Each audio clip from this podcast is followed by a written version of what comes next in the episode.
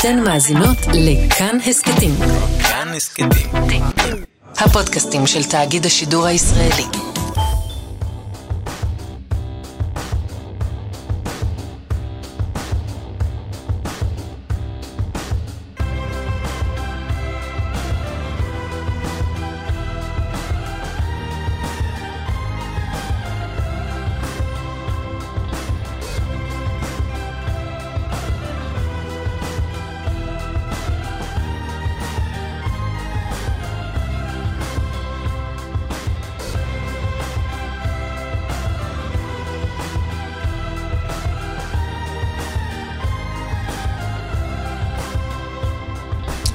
אהלן, שלום, בוקר טוב. הבוקר נדבר על הבלבול המסוים שיש כאן בנוגע לאומיקרון והסכנה הנשקפת ממנו. פרופסור רן בליצר ידבר איתנו על התחזיות הקשות מצד אחד, כפי שלמשל שמענו הבוקר מראש הממשלה בשיחה עם דוב גילהר ביומן הבוקר של רשת ב'. אנו עומדים, הוא אמר, לפני היקף הידבקות בקורונה שטרם נראה כמותו בישראל. מצד שני, בקרוב מחוסנים לא יידרשו בבידוד אם באו במגע עם חולי אומיקרון, ואין הגבלות במסיבות הסילבסטר והנוביגוד. פרופסור בליצר יהיה איתנו מיד. וגם יושבת ראש ועדת החינוך של הכנסת, חברת הכנסת שרן השכל, שנותנת לממשלה עד יום ראשון להציג לוועדה מתווה לימודים קורונה חדש שמניח את דעתה, ואם לא, המתווה הנוכחי יבוטל. נדבר איתה. השר עודד פורר, שר החקלאות, התארח כאן, נשאל אותו האם מסתמנת פשרה בקואליציה בנוגע לרפורמת החקלאות שלו. אחרי פרסום עשרות עדויות לניצול מיני של נשים ואף ילדות, הסופר והפובליציסט חיים ולדר שם קץ לחייו. איך מתייחסים לכך הבוקר בחברה החרדית ובעיתונות החרדית, נשאל את יאיר רטינגר. וגם חבר הכנסת דודי אמסלם מהליכוד על העתירה שלו לבג"ץ נגד שר הביטחון גנץ בגלל הסחבת במינוי מנכ"ל קבוע לתעשייה האווירית. מה הסיפור שם? נשאל את חבר הכנסת אמסלם. ונסיים את התוכנית הבוקר עם ברי סחרוף, לקראת ראיון שערכנו איתו וישודר הערב בכאן 88. סחרוף חוזר ל"האחר", האלבום שיצא השבוע לפני 20 שנה בצל האינתיפאדה השנייה. יהיה מעניין. איתמר דרוקמן עורך את התוכנית, נדב רוזנצוויג מפיק, אמיר שמואלי לביצוע הטכני. אפשר uh, כרגיל לפנות אלינו בטוויטר, אשתא קלמן ליברמן, אנחנו גם בטלגרם. חפשו קלמן ליברמן שם, אנחנו עד 10, גם ברדיו כאן רשב"ת, גם בטלוויזיה כאן 11. פרופסור רן בליצר, שלום, בוקר טוב. בוקר טוב. ראש מערך חדשנות בשירותי בריאות כללית, ראש צוות המומחים של ממוני הקורונה. מה מצבנו הבוקר? אז כמו שצפינו, אומיקרון שמתפשט אה, כבר בישראל, אה, עושה את מה שהוא עשה גם ברוב מדינות אירופה, וזה הכפלות מאוד מהירות, כל כמה ימים, של מספר הנדבקים, ואנחנו, האמת, כשאנחנו מסתכלים על מדינות אירופה בימים האחרונים, אנחנו באמת לא יכולים לדעת מה קורה שם, בגלל שבגלל החגים אה, יש הבעיה גדולה בהעברת מידע. אז כשמסתכלים על הגרפים של חלק מהמדינות שהכי מסקרנות אותנו לראות מה קורה בהם, למשל דנמרק, שנעצרה לפני ארבעה ימים על, על המקבילה הישראלית של 20 אלף נדבקים ליום, אנחנו כבר ארבעה ימים לא, לא באמת יודעים מה קורה שם, והאם המכפלות המשיכו מעבר למספרים הללו של 2,000 אה, נדבקים למיליון. ו, והשאלה, אני חושב ש, שאין עליה תשובה, היא אם זה ימשיך בקצב הזה עם הכפלות, מתי זה ייעצר במדינות אירופה. היה בהתחלה מחשבה שאולי בדרום אפריקה אה, המכפלות אה, פסקו מעצמן, וזו היה באמת שאלה שלא ידענו להתמודד איתה. עד שהתברר שבעצם התקבלה שם החלטה להפסיק ולבדוק, לשנות את מדיניות הבדיקות, ובבדיקות שכן נעשים אין ירידה באחוז החיובים, אז ככל הנראה שההדבקה שם לא לגמרי פסקה. אז זה לגבי ההתפשטות, כלומר אנחנו יכולים להניח שההתפשטות במדינת ישראל רק מתחילה, היא תמשיך ואנחנו נראה מספר גדל והולך של נדבקים באומיקרון מדי יום. זה, יש לזה השלכות על, על, על, על כמה היבטים, גם על ההתנהגות בגבולות, בכל מה שקשור לנתב"ג, וגם על נושא הבידודים. אבל תסביר את זה, פרופסור בליצר, כי מצד אחד אתה מתאר פה מצב של הכפלות שאנחנו לא יודעים עד מתי הוא יימשך, מצד שני אין פה, זה, אין פה תחושה חירומית במדינה. תראה, תכף אני אדבר, אחזור לנושא הדבקות, אבל אני אגיד שהמשלים של שאלת ההדבקות היא שאלת האלימות, שאלת אה, אחוז המאושפזים הצפוי מתוך אה, הנדבקים, כי זה בסוף יקבע, זה הגורם קובע קצב. אם התחלואה הרבה הרבה פחות קשה, אז מה אכפת לנו שיש הכפלות אה, כל יומיים שלושה? והתשובה היא שהנתונים האחרונים מבריטניה אומרים כן, כן, המחלה אומיקרון פחות קשה מדלתא, אבל היא לא פחות קשה פי 10, היא פחות קשה פי 2-3, נגיד פי 3. אז מצד אחד נהדר, לרמת הפרט, הידיעה שהסיכוי שלו למחלה קשה הוא, הוא נמוך פי 3 מאשר היה בדלתא, הוא מאוד מנחם, בפרט בהתחשב בעובדה שאומיקרון, אה, אה, יש לו, חוץ מתכונת המדבקות שלו, יש לו גם תכונה שהוא יודע להדביק היטב אנשים שחלו בעבר כבר בקורונה, והם חשבו שהם אחרי העסק הזה, אז הוא יודע להדביק היטב אנשים שחלו והחלימו. מה אתה חושב על ההשוואה בין אומיקרון לבין שפעת? אני חושב שאומיקרון, שוב, הנתונים כמו שהם uh, כרגע זמינים לנו, uh, גם מבריטניה, הוא, הוא יותר חמור משפעת. זה לא שלשפעת אין החורף הזה השלכות משמעותיות בישראל ובעולם, אבל הוא, הוא יותר חמור משפעת, בפרט בקבוצות הגיל הפגיעות ובפרט בלא מחוסנים. עכשיו, עד כמה הוא יותר, אני חושב שאנחנו עדיין לא בטוחים עד הסוף. אני חושב שה... אני לא מרגיש שאנחנו מבינים עד הסוף את החומרה הצפויה. אה, של גל שיקרה פה. ואני רוצה להגיד עוד פעם שמעבר לרמת הפרט, כאשר אנחנו מסתכלים על רמת האוכלוסייה, עם אחוזים מאוד גבוהים באוכלוסייה נדבקים בפרק זמן קצר, ושיעור התחלואה שלהם הוא, לא יודע, פי כמה משפעת, אה, המשמעות מבחינת מערכת הבריאות, ש, שגם בעונת שפעת קשה מתקשה להתמודד, הוא מתחיל להיות, אה, מתחיל להיות בעיה. כן, זאת אומרת, גם, גם לא צריך לזלזל בשפעת גם, כלומר, יש כאן איזה downgrade לא, לא להתמודדות עם שפעת. אבל זה לא שפעת, כלומר, אה, קודם כן. כל זה יותר חמור משפעת ואנחנו לא יודעים פי כמה, אה, או כמה זה יותר קרוב לדלתא ממה שזה היה, ובוודאי המכפלות מהוות מצב שבו עלולה להיות בעיה חמורה חודש. אז פרופסור בליצר, אולי טועה הממשלה שהיא לא... שהיא הולכת לבטל למשל את הבידוד למחוסנים שבאו במגע עם חולי אומיקרון ושלא מגבילה את מסיבות הסילבסטר והנוביגוד?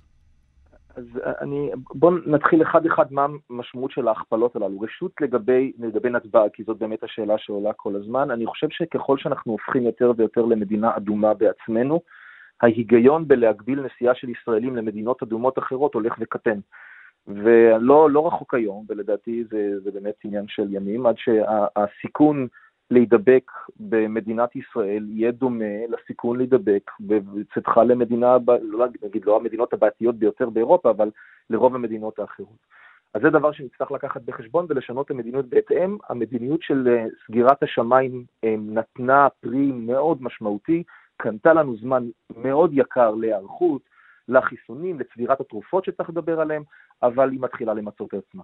לגבי הבידודים, זו שאלה באמת מורכבת, כי מצד אחד ברור לנו שאומיקרון יודע לדבק גם אנשים מחוסנים, אומנם אה, פחות מאשר את הלא מחוסנים, אבל עדיין יודע לדבק אותם יותר מאשר אה, דלתא מסוגל למשל. וזה אומר ש, שיש פוטנציאל הדבקה גם אנשים מחוסנים שנחשפו. מצד שני, מכיוון שהפוטנציאל הזה יותר קטן, ומכיוון שאנחנו עתידים לראות מספרים עצומים של אה, נדבקים, היכולת של המשק לספוג מספר בלתי, שגדל כל הזמן מעריכית של חשופים לאומיקרון, הוא, הוא מפסיק להיות פרקטי.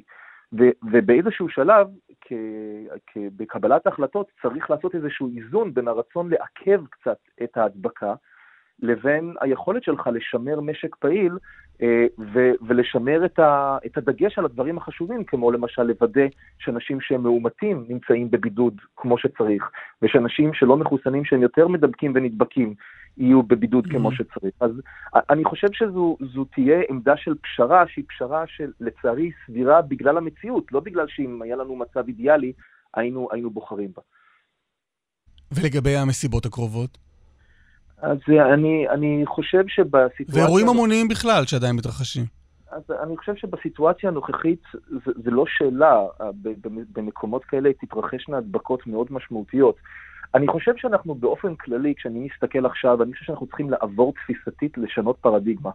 עד עכשיו הייתה איזו הסתכלות שהיא קצת הסתכלות על אה, אחריות המדינה ואחריות הממשלה, ומה שלא אומרים לנו שאסור בחוק הוא מותר, וכל אחד יגיד מה, אבל זה בסדר, כי לא אסרו עליי. אני חושב שצריך לעבור, זה העניין הזה צריך לעבור מהעולם. יש עניין של אחריות אישית, יש עניין של קבלת החלטות עצמית של אנשים שצריכים לקחת אחריות על הרצון שלהם לא להידבק ולא להדביק בסיטואציה הנוכחית, ואנחנו נגיע למצב שבו השאלה האם הפרט נדבק ומפתח או לא מפתח מחלה, תלוי קודם כל בהתנהגות שלו עצמו, האם הוא בחר לקבל חיסון ולהגן על עצמו, כן או לא, האם הוא בחר להשתתף, להיכנס למקומות שבהם בבירור הסיכון להדבקה הוא מאוד גדול, וזה לא יהיה, אי אפשר יותר שהמדינה בעזרת חוקים והנחיות ושוטרים אה, אה, תוודא שאנשים ישמרו על עצמם. Mm-hmm. בשיעור ההדבקות שעומד להיות לנו זה לא אפשרי. ההגנה והאחריות עוברת לאחריות אישית של הפרט, קודם כל להתנהל אה, ב, ב, באופן סביר.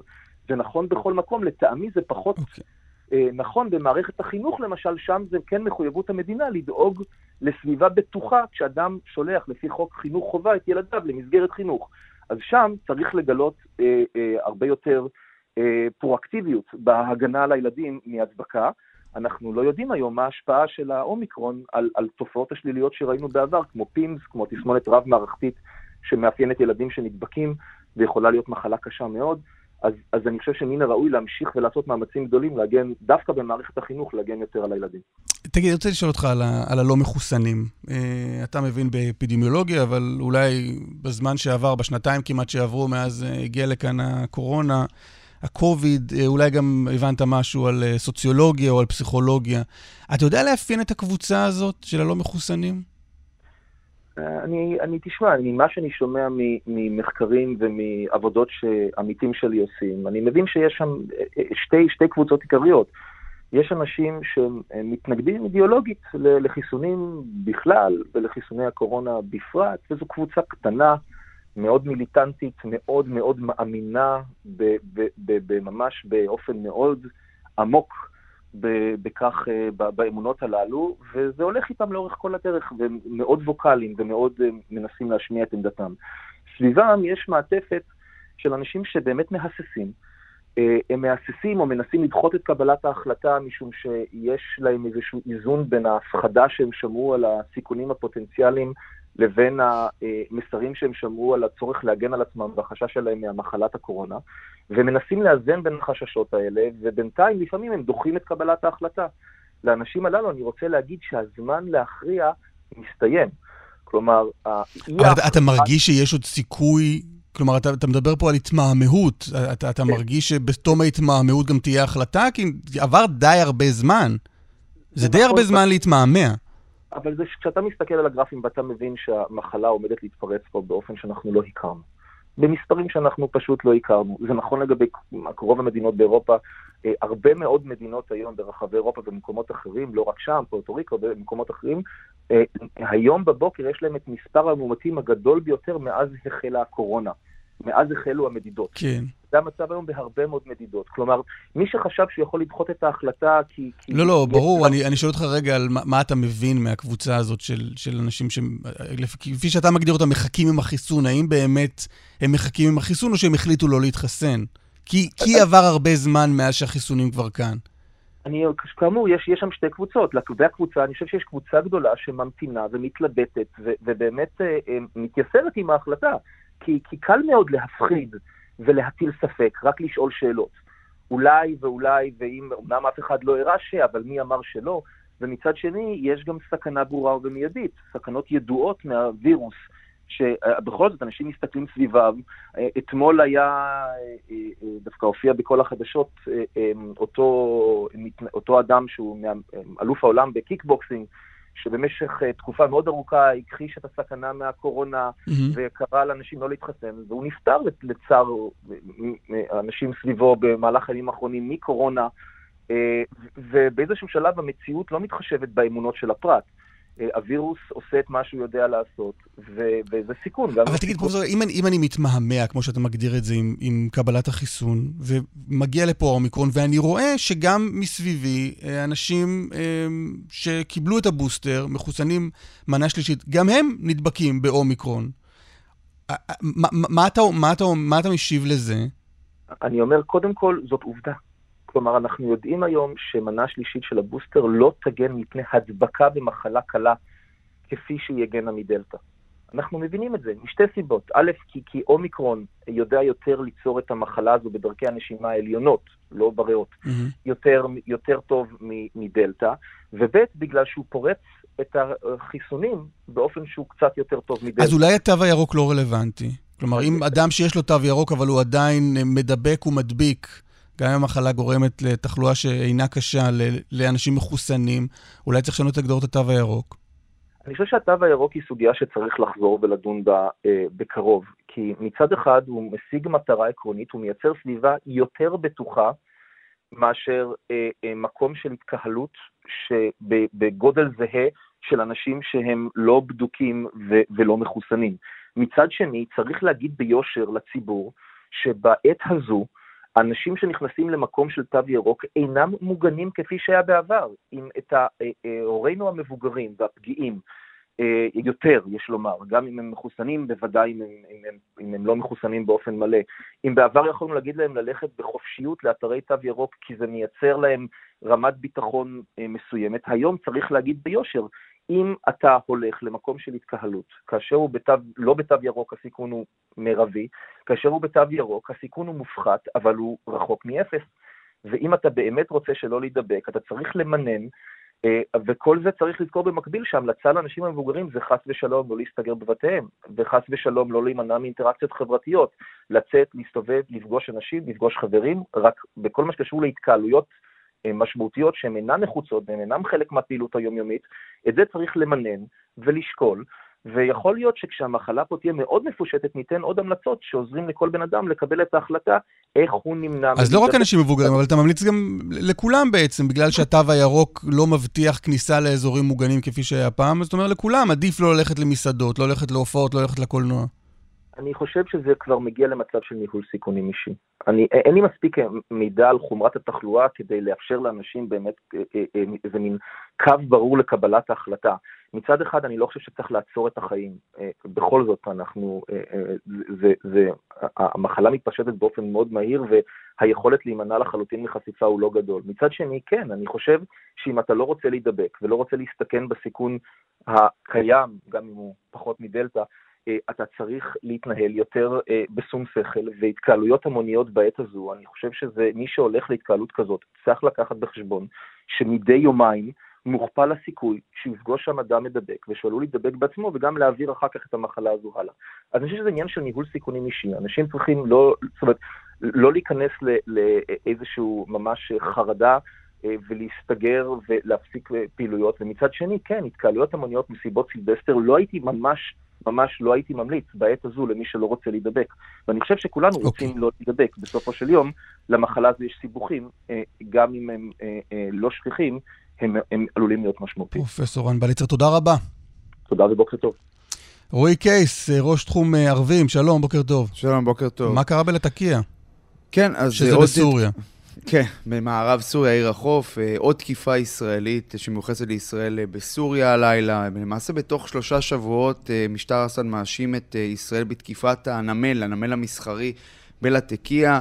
לפי הדיווחים זה קרה אחרי השעה שלוש לפנות בוקר, חיל האוויר שיגר מהים התיכון טילים לעבר הנמל שם, עיר החוף במערב סוריה. מתחם המכולות בנמל הוא זה שהותקף. הפיצוצים נשמעו היטב בכל רחבי לטקיה, את השריפות שפרצו גם במתחם המכולות היה אפשר לראות ממרחק רב.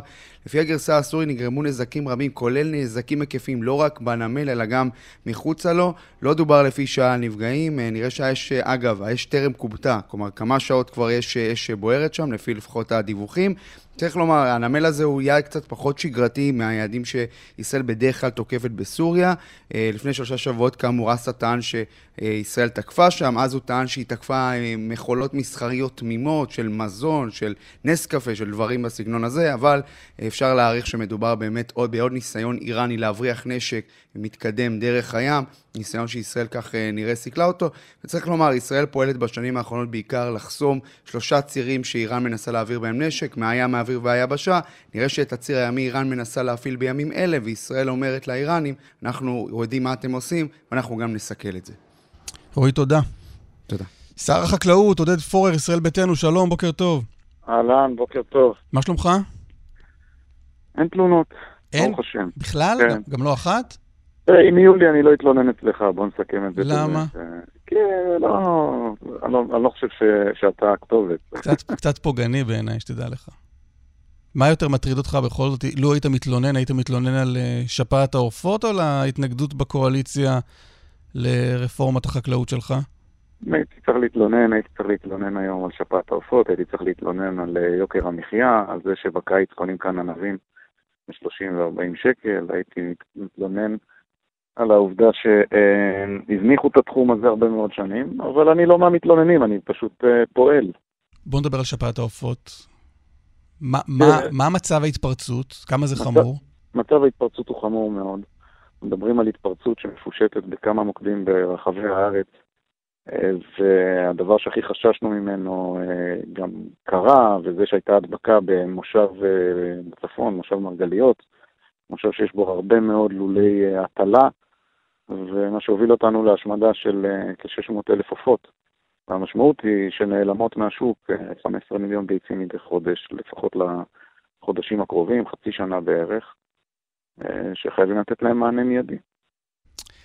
יושב ראש המפלגה שלך, שר האוצר, ליברמן, אמר שהפתרון הוא ביצי חופש. יש קשר בין שפעת העופות לבין ביצי חופש? הקשר הוא שבאמצעות המעבר ללולים חדשים, שכפי שאני הגדרתי אותם, לולים ללא כלובים, אה, המעבר הזה יאפשר לנו לשדרג את כל הענף הזה. צריך להבין, אסף, 93% מהלולים במדינת ישראל הם לולים בסגנון של מה שאנחנו מכירים עוד משנות ה-50 וה-60. לולי כלובים ישנים, צפופים מאוד, ואחת הבעיות היא שהם גם צפופים אחד ליד השני. אתה, אתה רואה ריכוזי לולים כאלה בתוך היישובים בצפון. יש פה גם חשש, ככל שתהיה הדבקה ביישוב שבו הלולים קרובים לבתים, יש פה חשש להדבקה לבני אדם. כבר ראינו הדבקה בבני. אדם? כן, היו uh, ברחבי העולם. לא, לא, לא, לא, לא בעבר לא, ובעולם, לא, לא, בהתפרצות לא, הנוכחית. בהתפרצות הנוכחית לא, אני לא זיהיתם משהו כזה. נראה, אבל תסביר רגע את הקשר, בגלל הצפיפות הזאת, בגלל הלולים משנות ה-50, זו הסיבה להתפרצות שפעת העופות? לא, זו, זו הסיבה לכך שקשה לנו לשלוט בהתפרצות שפעת עופות, כמו שקשה לנו לשלוט בהתפרצויות אחרות. תראה, הציבור פחות מודע, אבל העובדה שענף ההטלה הוזנח במשך כל כך הרבה שנים, והרשה לעצמו להגיע למצב שב-2021 יש לנו לולים שהם במצב אה, שמתאימים באמת, כמו שאמרתי, למאה הקודמת, בצפיפות כזאת, גורמת לכך שיש המון מחלות שמתפרצות ומתפשטות בתוך הלולים האלה. אה, יש מחלה כמו ניוקאסל, שיש אה, לה תפוצה רחבה בעופות במדינת ישראל, שלא קיימת ברחבי אירופה. לא לחינם ב-2015, הנציבות האירופית כבר הטילה מגבלות על היבוא מישראל, בעבר היה, ישראל הייתה מייצאת אה, מוצרי עוף אה, לאירופה, הטילו מגבלות על זה בין היתר בגלל זה. עכשיו, העובדה שהלולים מאוד מאוד צפופים, מאוד ישנים, עם אה, אה, מעבר שלא ניתן לבודד אותו בין, אה, בין לול ללול, גורמת לכך שכל פעם שיש התפרצות, היא מפושטת מאוד ומתרחבת מאוד. לולים חדשים, זה חלק, מה... לולים חדשים זה חלק מהרפורמה? זה חלק מרכזי מהרפורמה. החלק המרכזי ברפורמה הוא מעבר ללולים חדשים, לולים ללא כלובים, הוצאת הלולים ממרכזי היישובים. אנחנו עושים את זה גם באמצעות התקנות השירותים הווטרינריים, אבל אנחנו חייבים להאיץ את התהליך הזה. אני הגדרתי אה, עוד לפני מספר חודשים, כשהוצגו בפניי הנתונים על החשש משפעת עופות ומהתפרצויות כאלה, הגדרתי את הנושא הזה כנתיב קריטי מבחינת הצורך שלנו ברפורמה והיעדים שלנו ברפורמה, ואנחנו נקדם את זה. אין, תשמע, זה, בסופו של דבר מדובר בבריאות הציבור, מדובר ביכולת שלנו לנהל כאן כלכלה, כלכלה מודרנית, ולשם אנחנו חותרים. תגיד, אחת הביקורות, חוץ, מה, חוץ מהתוכן של הרפורמה שהוא שנוי במחלוקת והפגיעה הצפויה בחקלאים, בחקלאות המקומית, בייצור המקומי, היא החוסר בהידברות, במשא ומתן. חברים שלך לקואליציה אומרים, סיכמנו שיהיה פה תהליך הדרגתי, גם ראשי החקלאים אומרים, סיכמו איתנו ש, שישבו וידברו איתנו, והנה, אתה מקדם את הצעד הזה באופן, אה, את המהלך הזה באופן חד צדדי, פרסמת טיוטת הצו להורדת המכסים ביבוא פירות וירקות למשל. אני מחויב למשא ומתן ורוצה לקיים את המשא ומתן יותר מזה. אני יכול להגיד לך שאתמול הייתה אמורה להתקיים פגישת משא ומתן שבודלה על ידי נציגי החקלאים. גם היום אמורה הייתה להתקיים פגישה כזאת, שבוטלה גם היא על ידי נציגי החקלאים. אולי כי הם ראו שאתה, שאתה, מתקדם, שאתה מתקדם לעבר הרפורמה בלי קשר ל... הסיפור... אתה מתקדם כאילו אין משא ומתן. אנחנו מחויבים לקדם את המשא ומתן הזה, שבאמת, אני אומר לך, היה, התנהל בגרירת רגליים בחודשים האחרונים, וזאת לא הפעם הראשונה שאני התלוננתי על כך שהמשא ומתן הזה נראה כמו גרירת רגליים. ביקשתי לקדם אותו. אה, עדכנתי גם את חברי הכנסת אה, אה, בקואליציה, גם אמרתי להם, ככל שהמשא ומתן הזה מתקדם, אם יחסרו לנו עוד מספר ימים כדי לסיים את האירוע הזה בהסכם, היעד שלנו להגיע להסכם, ניתן את המספר ימים האלה. הסיפור פה הוא פשוט, כרגע יש שימוע ציבורי על הורדת המכסים צומח, בענפי הפירות והירקות, כדי לאפשר כניסה של פירות, אגב, שלא מגדלים אותם כאן כמעט, כמו אננס. למה אני צריך להגן עכשיו על שניים שלושה מגדלי אננס בישראל, או על גידול שהוא יחסית מאוד מאוד מצומצם, ואזרחי ישראל לא יכולים לרכוש את הפרי הזה לאורך השנה אה, במחירים שהם מחירים כמו שאנחנו רואים אותם ברחבי אירופה. אלה הדברים שלשמם אנחנו נדרשנו. כן, אבל למה אתה צריך, לך, אבל למה אתה צריך לא לייבא, לא אבל למה אתה צריך אה, לייבא בלי, בלי הגבלה אה, תפוחים למשל? תראה, בסופו של דבר... כשמגדלי התפוחים אומרים, אנחנו מוכרים את זה באמת במחירים אפסיים, בשני שקל לקילו, ומי שעושה את הרווח הגדול זה המרכולים, למה לפגוע בייצור המקומי בהקשר הזה? אני לא, לא רק שאני לא פוגע בייצור המקומי, אני מעודד את הייצור המקומי. משרד החקלאות בעשורים האחרונים תקציבו הלך והצטמצם, וכשאני מדבר על תקציבו זה התקציב שמועבר לחקלאים כדי להשתמש בטכנולוגיות הכי חדשות, ביכולות הייצור הכי טובות, לייעל את התהליך הזה. לא, אבל אתה מעמיד אותם גם בפני תחרות בלתי אפשרית. אני חייב, לא בלתי אפשרית, הפוך. ללא תחרות אנחנו נישאר מאחור. מה קרה כאן? יש בישראל טכנולוגיות מדהימות של חקלאות ושל היכולת לעשות חקלאות, יש כאן סטארט-אפים באמת בהיקפים מאוד מאוד מרשימים. משתמשים בהם בכל העולם, רק לא בישראל. כי אין צורך, כי ברגע שאין לך תחרות, וברגע שאומרים לך, בכל מקרה אנחנו אה, נבצע הגנה, אגב, שלא מקובלת כבר בשום מקום בעולם, אנחנו פשוט אומרים דבר אחר. אנחנו במקום הגנת המכסים הזאת, שמי שמשלם עליה הוא הצרכן הישראלי, אנחנו ניתן תמיכה ישירה לחקלאים, נשלם להם כסף כדי שהם יעשו חקלאות, החקלאות הכי מתקדמת, נשלם להם ונסייע להם לא, לרכוש את המכונות הכי מתקדמות. אתה הקמת ועדה שאמורה לבחון את פערי התיווך, נכון? זה נושא אחר, אתה עכשיו, זה נושא אחר, כן. כי מה? כי, כי זה עניין אחר. יש את העניין איך אתה עושה חקלאות ואיך אתה מגן על החקלאות הישראלית. נושא פערי התיווך נבחן כבר מספר פעמים, החל מדוח של מרכז המחקר. לא, אבל הלכת, אבל הלכת לבדוק רגע, את זה. אני... לא הלכתי רק לבדוק את זה, הלכתי לבדוק גם את כל שרשרת הערך, וגם אמרתי יותר מזה, אנחנו נמשיך ונבדוק את זה, ואין לנו שום חשש מלהתעמת גם עם רשתות השיווק. אני חושב שראיתם את רשות התחרות פועלת בחודשים האחרונים. לא, אבל אלה, אלה נתונים רגע, שאמורים עכשיו, להגיע, לא, עכשיו, לא רגע, אסף, רק כדי להבין, אלה נתונים שאמורים להגיע, נכון? ואמורים לבדוק בכלל את הצורך בכל הרפורמה הזו. לא, ממש לא. ממש ממש לא.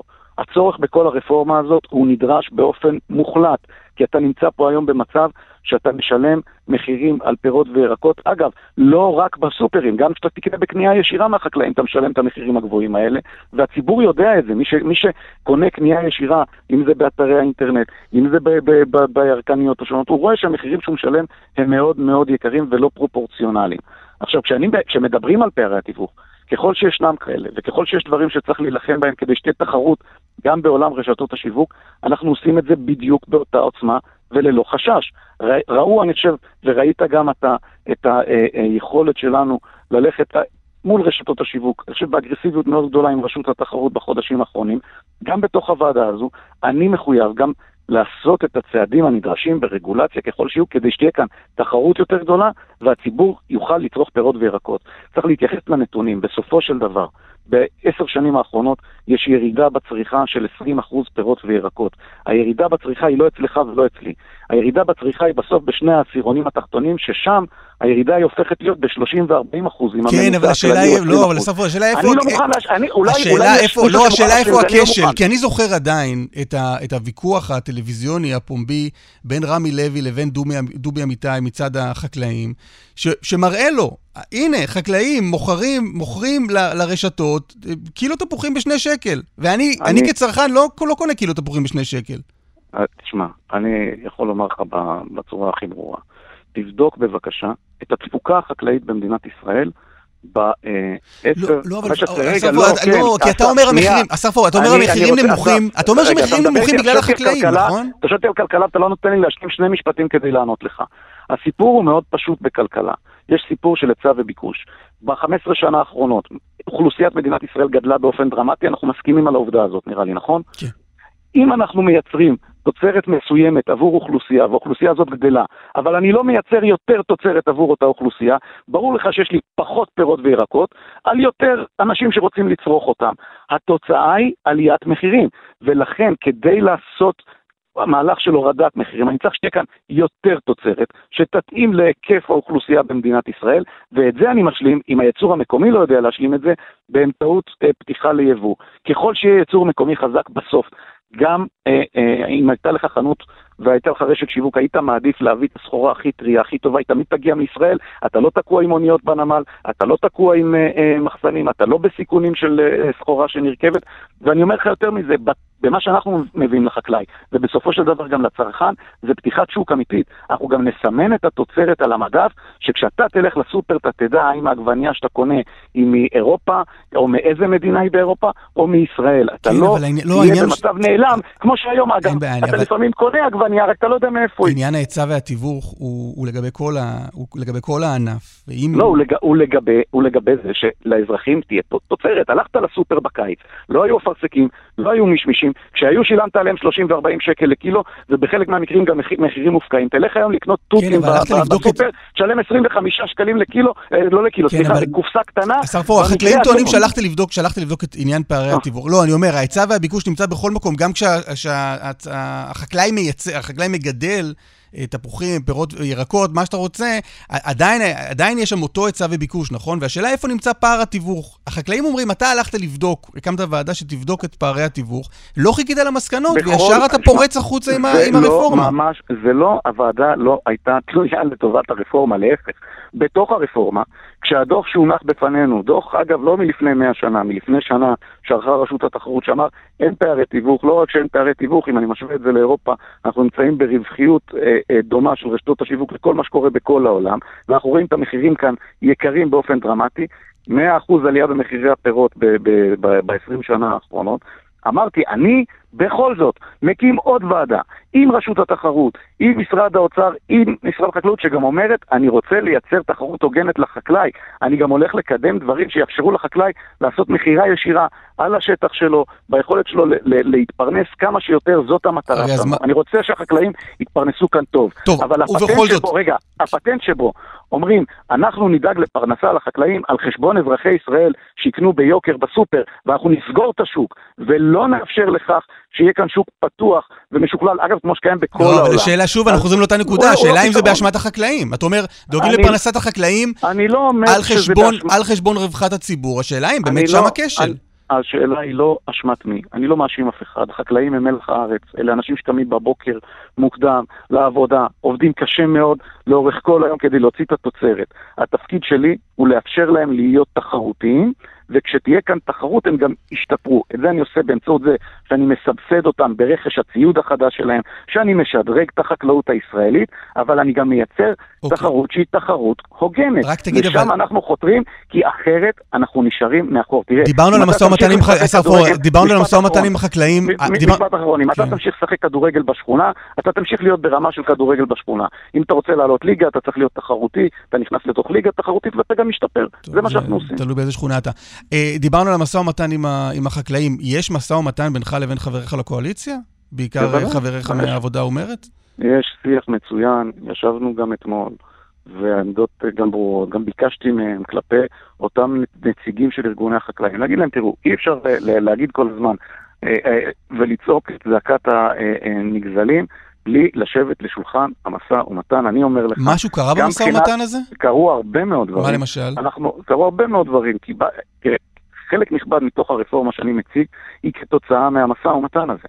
סימון ארץ המקור הוא כתוצאה מהמשא ומתן הזה. תוספת של 6,000 עובדים זרים שהוספנו לחקלאות, נוספו אגב, עוד לפני שחתמנו על ההסכם. אמרתי, בבקשה, הבאתי את זה לממשלה, ארבע שנים הם חיכו לתוספת הזאת, הגיע עוד לפני שנחתם בכלל איזשהו הסכם, יש כאלה שאומרים שטעינו בזה, אני אגב לא חושב, אני חושב שמה שמגיע, מגיע. טוב. אה, הנושא, ורק התחלנו, חוק עידוד השקעות הון, ש-40 שנה מחכים לו.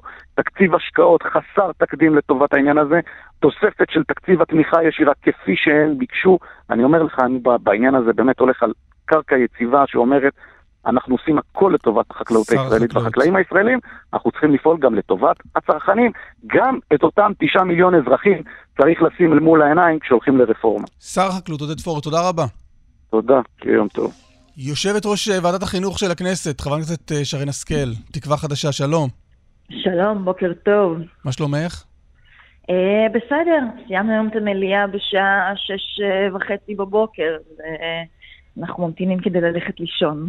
אשכרה, מה, מה עשיתם במליאה כל הלילה? הצבענו על מספר חוקים, אה, כולל מספר אה, חוקים אה, של שירות הביטחון, של פינוי מוקשים, של משרד הפנים. כן, היה לילה ארוך. דווקא בלילה? אה, לצערי, כן, אתה יודע, האופוזיציה ככה מותחת אותנו ומושכת אותנו ככל שהם יכולים. אה, אבל אנחנו צריכים למלא את, העבוד, למלא את תפקידנו mm-hmm. ולעשות את העבודה. אה, אנחנו עובדים קשה כדי להביא בשורה לאזרחי ישראל, ואנחנו נו, יום ויצא, יום יצא בשורה מצליחים. יצא בשורה מהלילה הזה? יצאו, אתה יודע, מספר חקיקות שהיו חשובות, כן. מה, מה הכי חשוב שעבר בלילה הזה?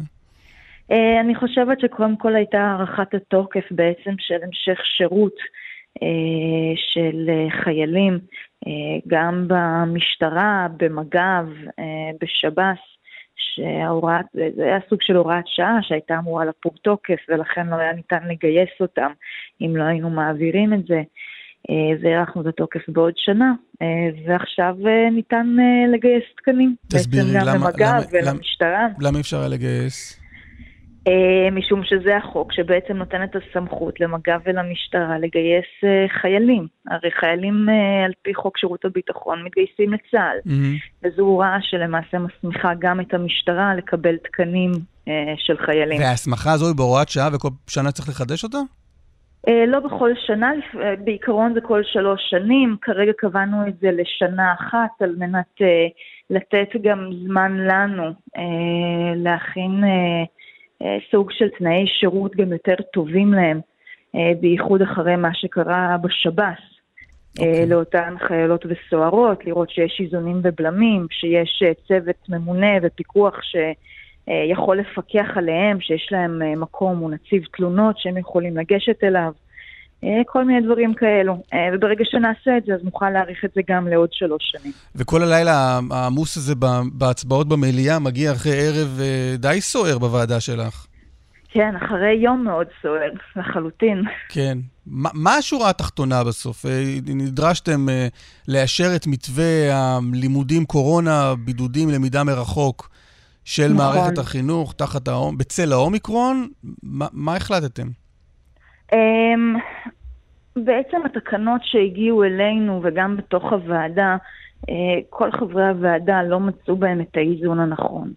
אה, זאת אומרת, אנחנו צריכים אה, לראות איך אנחנו חיים בסוג של שגרה יחד עם הקורונה, ועדיין יודעים לשמור על הבריאות של הילדים שלנו. אוקיי. Okay. אז הביאו לפתחכם, לוועדה, הממשלה אומרת, משרד החינוך אומר, 70 אחוז, מתחת ל-70 אחוז אה, אה, בכל כיתה אה, הולכים ללמוד מרחוק. מה אתם אומרים על זה? אמ, אז אנחנו הצענו מספר מתווים, לא רק אנחנו, אלא מספר מומחים שהופיעו בפני הוועדה, הציעו מספר מתווים שהם מתווים שונים, שהם היו קצת מחוץ לקופסה. אה, גם אה, מטעם, אתה יודע, היה שם את אה, ארגון רופאי הציבור, מטעם הסתדרות הרופאים, היו שם פסיכיאטרים שהציעו מתווים, ארגון המורים, ארגון ההורים הארצי. הציעו למשל להשלים את אותם 70 אחוז עם בדיקות PCR. כן, 70 אחוז, 70 אחוז, רק נגיד, מתחסנים ביישובים כתומים ואדומים. נכון. אמ, לעניין גם בתי הספר היסודיים, המשמעות של אישור התקנות היה שבכל רשות אדומה אה, למעשה אותם בתי הספר היסודיים במציאות יעברו ללמוד בזום. המשמעות של זה היא בעצם שבירת אה, אה, שגרת הלימודים.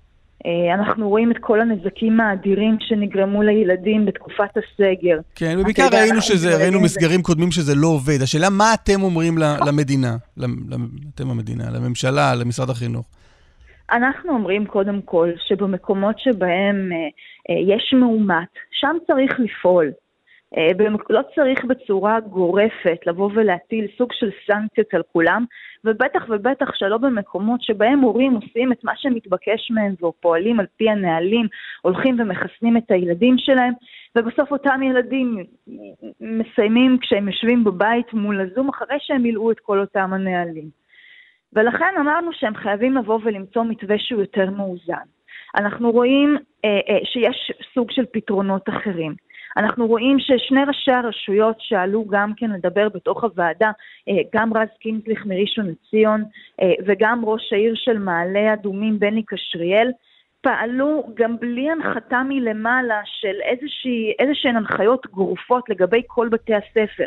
הם סגרו את בתי הספר שבהם הייתה, אה, אה, הייתה אה, כן. אה, אה, נגיעה של אה, קורונה. ואולי הפתרון, אבל חברת את הכנסת איפה הרבה. יותר פשוט. אה, הם ידעו איפה ש- לצמצם כמו שחברתך ולכן- אמ- אמילי מואטי הציעה, מי שלא מחוסן, או מי שלא רוצה להיבדק כל יום, שילמד בזום. והשאר יכולים לבוא. בסופו של דבר יש חוק חינוך חינם לילדים במדינת ישראל. ואף חובה. אנחנו, אה, חוק, חוק חינוך חובה לילדים במדינת ישראל, כן, וגם חינוך אה, חינם לילדים מהמם. במדינת ישראל. ואנחנו מבינים את ההשפעות השליליות הקשות, אה, אגב, כולל תחלואה נפשית, בעיות נפשיות שנוצרו בתקופת הסגר, אלים, הילדים חזרו הרבה יותר אלימים, הרבה יותר תוקפניים בגלל הסגר, בגלל חוסר מסגרת.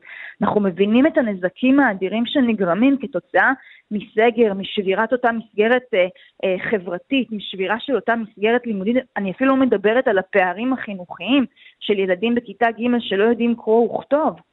עכשיו, אה, בתוך העולם הזה... אז, אז התשובה היא לא, כלומר, את לא רוצה אה, להרחיק אה, פיזית מבתי הספר ילדים שלא התחסנו. קודם כל, בצורה גורפת, אנחנו ראינו שזה לא בהכרח עובד. אנחנו ראינו שאותם מתווים שהביאו לנו, כמו למשל מתווה של כיתה ירוקה, עבד והצליח למנוע התפשטות של מחלה.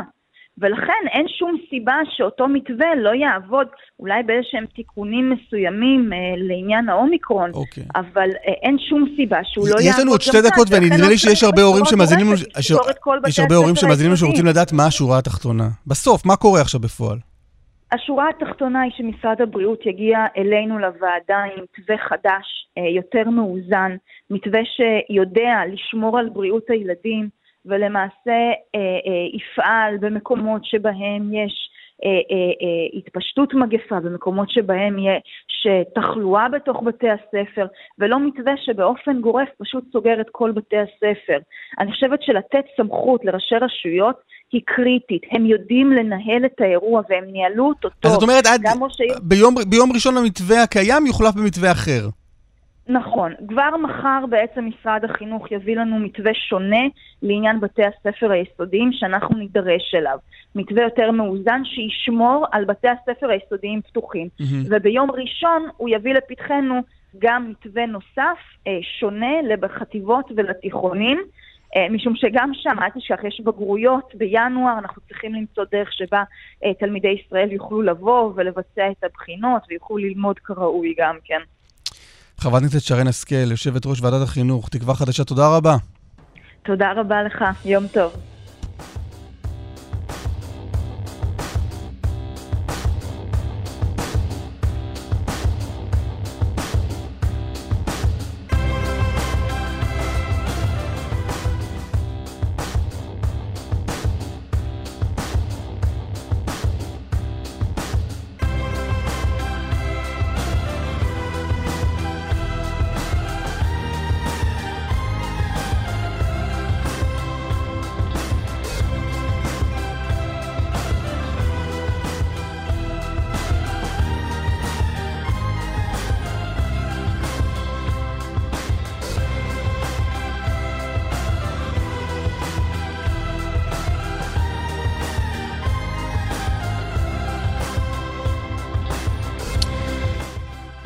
שבנו, שעה שנייה. פותחים את השעה הזאת עם מנכ"ל רכבת ישראל, מיכה מייקסנר, שלום. בוקר טוב, מה שלומך? מצוין. כן? אני בסדר גמור, אני האמת, אני קצת מופתע. למה? אה, צייצתי אתמול בטוויטר, ביקשתי ממאזינים ועוקבים בטוויטר להציע שאלות בקרב כן. משתמשי הרכבת. כן. אה, עד כה נחתו על שולחן המערכת 456 שאלות אה, מצד הקהל. ורובן לא מעידות על שביעות רצון גדולה מהרכבת. אתה יודע אה, לנחש, להעריך מה, מה התלונה המרכזית? אה, לא צריך לנחש, אני יודע. התמונה המרכזית היא אה, המתח שבין עבודות התשתית שאנחנו מבצעים לבין השירות, אם זה בשעות הלילה, אם זה בשבתות, אם זה בימי שישי.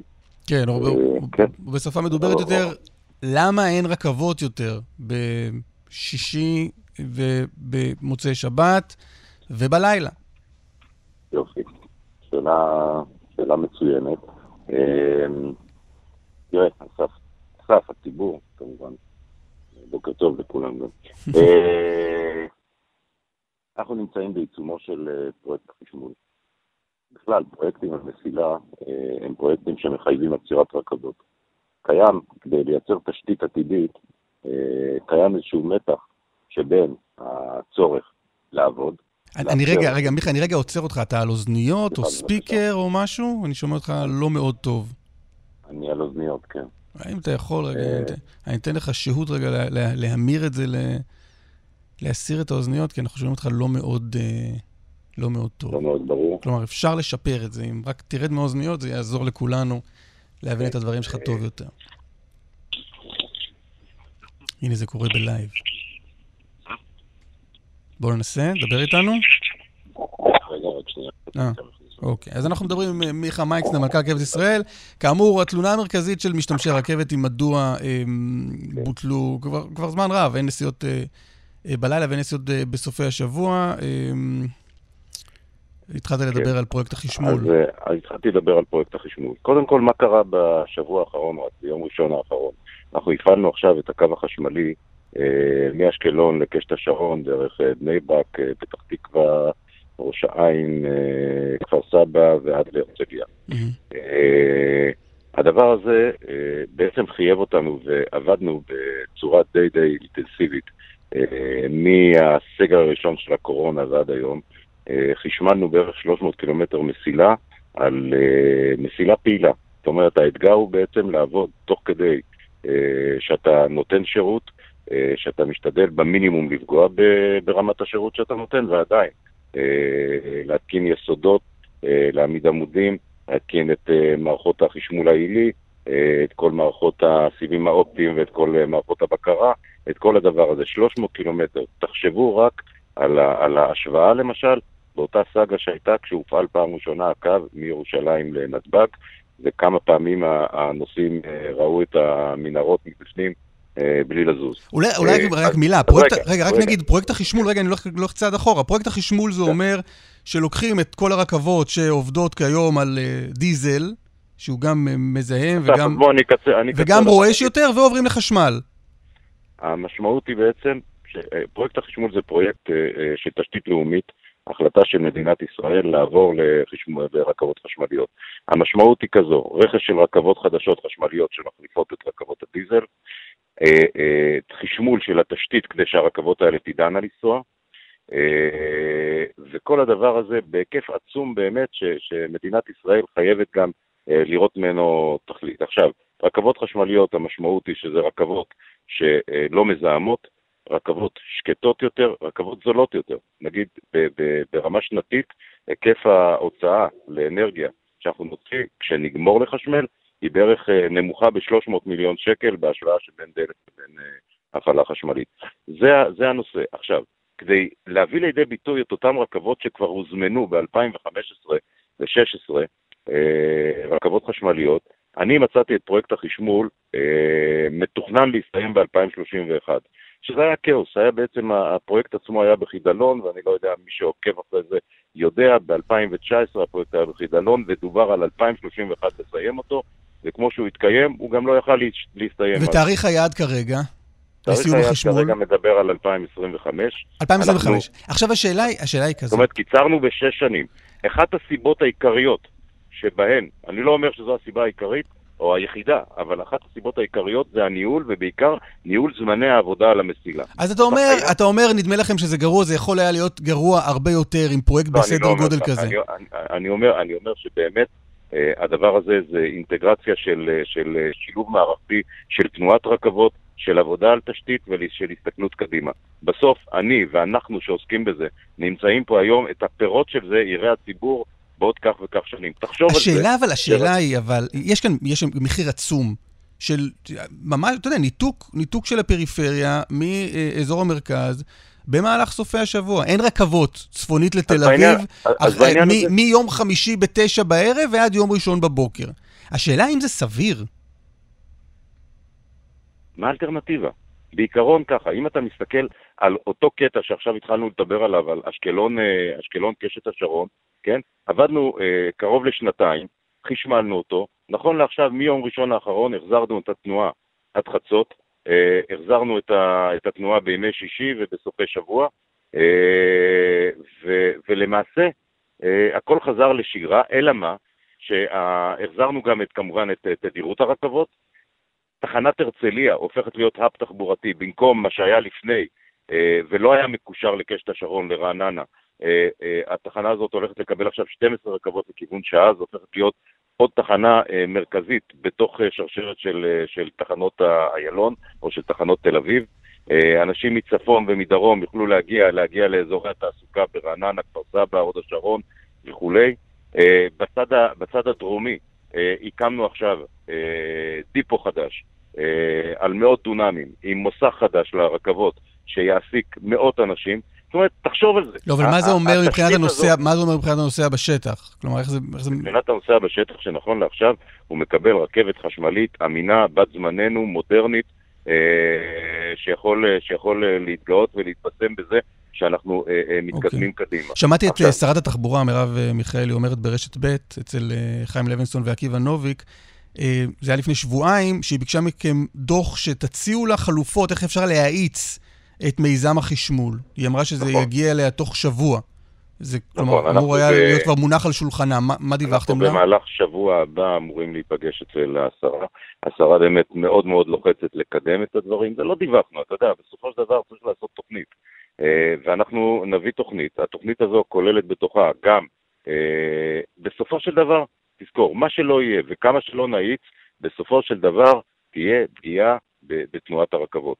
כשאתה מחשמל וכשאתה עושה עבודות תשתית על המסילה, אתה חייב את הזמן הזה. עכשיו, בימים כתיקונם אנחנו מנסים להפנות את שעות העבודה לשעות שיש פחות עומס נוסעים. מתי יש פחות עומס נוסעים? או בשעות. הערב והלילה, או בסופי השבוע. תראי, אה, מאזינים אה, בטוויטר כאמור, אה, וארגוני תחבורה הציעו שקיפות. למה שהציבור לא ידע בכל רגע נתון איפה נעשות עבודות? היום אומרים שיש צורך הם, לקושש מידע משמועות, מתי יש עבודה, עבודה כזו או אחרת במקום מסוים, וכתוצאה אז, מזה שימוש בקו. אסף, שמענו את ההערה הזו, אני מקבל אותה, רק ציבור צריך לדעת.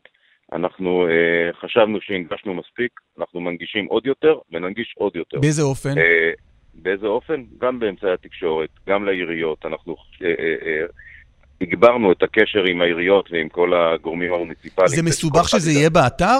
אני רוצה לדעת איפה יש עבודות, אני נכנס לאתר רכבת ישראל ואני רואה בכל רגע לא, נתון לא איפה יש עבודה? זה לא מסובך, אנחנו בונים את זה עכשיו, אנחנו בונים את זה. אנחנו מבינים, ההערה היא במקום. ההערה היא במקום, רק תראה, בוא, אם אתה מסתכל, פרויקט של חמש שנים. אני לא רואה עוד פרויקט במדינת ישראל שאתה יודע, על, על, על הנקודה ועל איפה עובד הטרקטור, אה, יודע הציבור איפה זה נמצא. אני אומר, כאן אני לוקח את האתגר הזה. אנחנו לפחות בהסתכלות של שנה קדימה, אנחנו נוכל לתת ממש ברמה של תוכניות, אה, תוכניות אה, נסיעה, וברמה של הסתכלות אה, יותר ארוכה, עד לאן נגיע, מתי נגיע. למשל, אם אני דיברתי עכשיו על קשת השרון אשקלון, אז ב- בסוף 2022 אנחנו נפעיל את הקו אה, החשובי כבר, מנתניה לרחובות. אה, והיום אנחנו עובדים על הקו בין אה, לוד לרחובות, וכתוצאה מזה גם יש איזושהי פגיעה, גם בתדירות הרכבות בין רחובות ללוד, וכתוצאה מזה יש ירידה בשירות. אבל אחת ההנחיות הנוספת של אה, שרת התחבורה, וזה לא רק הנחיה אלינו, זה הנחיה לכל גורמי המשרד, זה שכל מקום שבו נפגעת התחבורה הרכבתית, אנחנו נותנים מענה באמצעים אחרים, ואנחנו מעמידים שאטלים ישירים כאילו זה רכבת, מתחנת הרכבת. זאת אומרת, נוסע מתייחס לזה כאילו שהוא הוא, הוא נוסע ברכבת, הוא מגיע והוא מקבל שאטל ישיר. נגיד באר יעקב, תחנה כזו שנפגעת, אנחנו שמים שם שאטל ישירות לתל אביב. רגע, אבל, אבל שאטלים בסופי שבוע בין תל אביב לבין חיפה, שזה הקו המרכזי ש, ש, שיש בו, הוא גם, הוא גם הקו המרכזי של רכבת ישראל, שם יש שאטלים מתל אביב לחיפה שמחליפים את, ה, את פעילות הרכבת? נכון, נכון, כן. יש אוטובוס מתל כן, אביב בשעות, לחיפה. בשעות שאנחנו סוגרים את תנועת הרכבות, אנחנו שמים שאטלים, לפי, כמובן, תראה, אנחנו גם מנתחים את, אה, את כמות הנוסעים וכולי, כי אה, אנחנו לא, לא ניתן עכשיו אה, אוטובוסים שנוסעים הלוך חזור עם עשרה נוסעים או, או בהיקפים של מיניבוס, אבל אנחנו כן שמים אוטובוסים במקומות שבהם יש הצדקה וגם במקומות שיש הצדקה יותר קטנה. אנחנו שמים, כן, בין סבידור ל- ל- לכיוון צפון, לא רק לחיפה, גם למקומות אחרים. לא, אבל הנקודה. הצפונית ביותר היא. חיפה? זה מגיע עד חיפה? כי קיבלתי דיווחים מנוסעים שזה לא מגיע עד חיפה. וזה מה שאני יודע. אוקיי. אנחנו מאוד, אה, מאוד, אה, מאוד משתדלים לשמוע מה הנושאים אומרים. אה, אתה יודע, אני מנהל, אז אני לוקח את עצמי בערבון מוגבל, ואני מקווה שאני יודע את אוקיי. המרב שאני יכול לדעת. אוקיי, אז הרבה, המדיניות. הרבה מאוד תלונות של נוסעים על תדירות הרכבות. דוגמה, למשל, למה בשעות השיא, שואל אחד המאזינים, בבוקר מנתניה לתל אביב עם המוני נוסעים, יש פעם בחצי שעה שתי רכבות? אה, למה, למה זה, למה, למה כל כך מעט? כל תנועת הרכבות במדינת ישראל אה, ניזונה ומוגבלת מזמינות המסילה. ולדאבוני, מסילות הברזל במדינת ישראל נמצאות מבחינת הפיתוח שלהם בפיגור של אה, בין 15 ל-20 שנה. ורכבות להבדיל מרכב, מר- להבדיל מאוטובוסים, אתה לא מכניס עוד אחת ועוד אחת ועוד אחת, זו רשת, ואתה לא יכול להכניס לתוך הרשת עוד רכבות ככל שעולה על, אה, אה, על דעתך, ולכן אתה, אתה מוגבל, אתה מוגבל, אה, אני, אני לא אכנס עכשיו להסבר של למה ואיך, אבל, אבל זו שרשרת של, אה, של פעולות, ובסופו של דבר אה, אתה יכול להכניס, נגיד, בציר החוף, היום, על החלוקה, ובקיצור, כל הסיבות הטכניות והמתמטיות, אתה יכול להכניס עד עשר רכבות לכיוון בשעה, שזה מה שקורה בשעות השיא. Uh, אני יכול להגיד לך אבל שלמשל, עכשיו, בשינוי הזה שעשינו עם אשקלון, לקחנו רכבות uh, uh, דו-קומתיות שעבדו בקו ירושלים, הכנסנו רכבות חדשות של uh, uh, EMU, uh, קורנועים חדשים, הכנסנו אותם לקו ירושלים שהוא פחות עמוס, העברנו את הרכבות הארוכות יותר וה, והדו-קומתיות לקו של בין uh, חיפה לתל אביב, העברנו את הרכבות החד-קומתיות לקטע, למקטע שבין אשקלון לבין, אה, לבין באר שבע, ששם יש ביקוש יותר קטן. כתוצאה מזה, אנחנו נותנים בציר החוף במהלך היום סדר גודל של עוד 5,000 מושבים ביממה, ש-2,000, 2,500 מהם זה בשעות השיא, שזה, שזה שינוי דרמטי, זאת אומרת, זה כאילו עוד שתיים וחצי רכבות שהכנסנו אה, בשעות השיא, זה המון. אני רוצה ברשותך רצף של שאלות קצרות ותשובות קצרות, בסדר? בבקשה, כן. למה אין וי-פיי ברכבת? למה? למה אין וי-פיי, אינטרנט אלחוטי, ברכבת? יהיה וי-פיי. מתי? יהיה וי-פיי, היה בעבר וי-פיי, הוא היה וי-פיי אה, אה, מבוסס על ראוטרים ביתיים, אה, הוא היה לא אמין, אה, היה בלתי אפשרי לעבוד איתו, אה, וכתוצאה מזה מה שעסקנו בעיקר זה לתת מענה לכל מיני תביעות ייצוגיות על שירות חינמי שנתנו. נכון לעכשיו אנחנו נכנסנו, זה יהיה סדר גודל של... אה, תוך שנה יהיה בצורה שנה. מסיבית, אוקיי. תוך שנה יהיה בצורה, רגע, וההשלמה של זה היא תגיע עד לתוך שנתיים. אנחנו מקימים, אנחנו נקים רשת שעולה בסביבות 70 מיליון שקל, בפריסה כל קרוב. לא, בסדר, סיכמנו על תשובות קצרות. למה אי אפשר להזמין כן. יותר מקומות שמורים? אין לנו מקום, אתה בעצמך מדבר על זמינות של רכבות והזמינות של מקומות. אה, אני, לא, אני לא יודע לתת את הלוקסוס יחד עם אה, לתת מענה לזה שאנשים לא יישארו אוקיי. על, הרציפים. מה אומרת, זה? זה, אתה יודע, זה, זה, אנחנו צריכים לתת קודם כל את השירות, להפך, עברנו, העברנו, אנחנו נמצאים עכשיו בתוך פרויקט שאנחנו מסבים אה, קרונות אה, רגילים שהם מהודרים לקרונות אה, אורבניים כאלה, שאנחנו מוציאים בעצם את כל המושבים ואת השולחנות, שמים אה, מושבים בצד, וכתוצאה מזה יש הרבה יותר מקומות עמידה, זה מאפשר לחיילים, כל הקיטבקים הענקיים ואנשים שנוסעים לשדה תעופה וכולי, להיכנס, זה מוסיף עוד אה, אה, מאות אנשים ברכבת. אוקיי. מאזינים שואלים למה השלטים האלקטרונים בתוך הקרונות לא עובדים אף פעם. מכיר את הבעיה הזו? אני לא מכיר אף פעם, אבל, אה, אבל אה, אני אבדוק. אוקיי. מה קורה עם המעליות בתחנה בירושלים? כותבת מאזינה, רכבת ב-35 דקות לתל אביב זה מקסים, אבל אם לוקח 10 דקות עד רבע שעה להיכנס לתחנה, מה עשינו בזה? מה אני אענה לה? שזה מה יש. תראה, התחנה, התחנה בסופו של דבר, הרכבת יודעת לטפס ב-2.5% בערך שיפוע. היא מגיעה לירושלים, לתחנת נבון, בעומק של 80 מטר. צריך לעלות משם. אה, אני לא המצאתי את זה. אה, עכשיו כשנפתח את התשתית בירושלים, אז אה, כשנגיע לכיכר הדוידקה, אנחנו חופרים מתחת לאדמה, וחלק מה... יש לנו פרויקט ענק, שמגיע בסופו של דבר ל... לחאן, וגם גם בחאן וגם בדוידקה תהיה תחנה, ושם זה כבר יגיע ל-20 מטר מתחת לאדמה. ובחן זה כבר יהיה ב... על, פני ה... על פני הקרקע. אוקיי. עכשיו, אה, 80 מטר לצאת, צריך מעליות, אין מה לעשות. לא, השאלה אם אפשר להוסיף מעליות. להוסיף? לא צריך. לא, אין, אין, אין בעיה של מקום. אני, אה, אה, זה, אתה לא עולה באמת עשר דקות במעלית, אתה, במעלית זה לוקח יותר מהר, בדרגנועים זה לוקח סדר גודל של שמונה דקות. אה, יש אה, שלושה, אה, שלושה מקטעי דרגנוע ענקיים כאלה.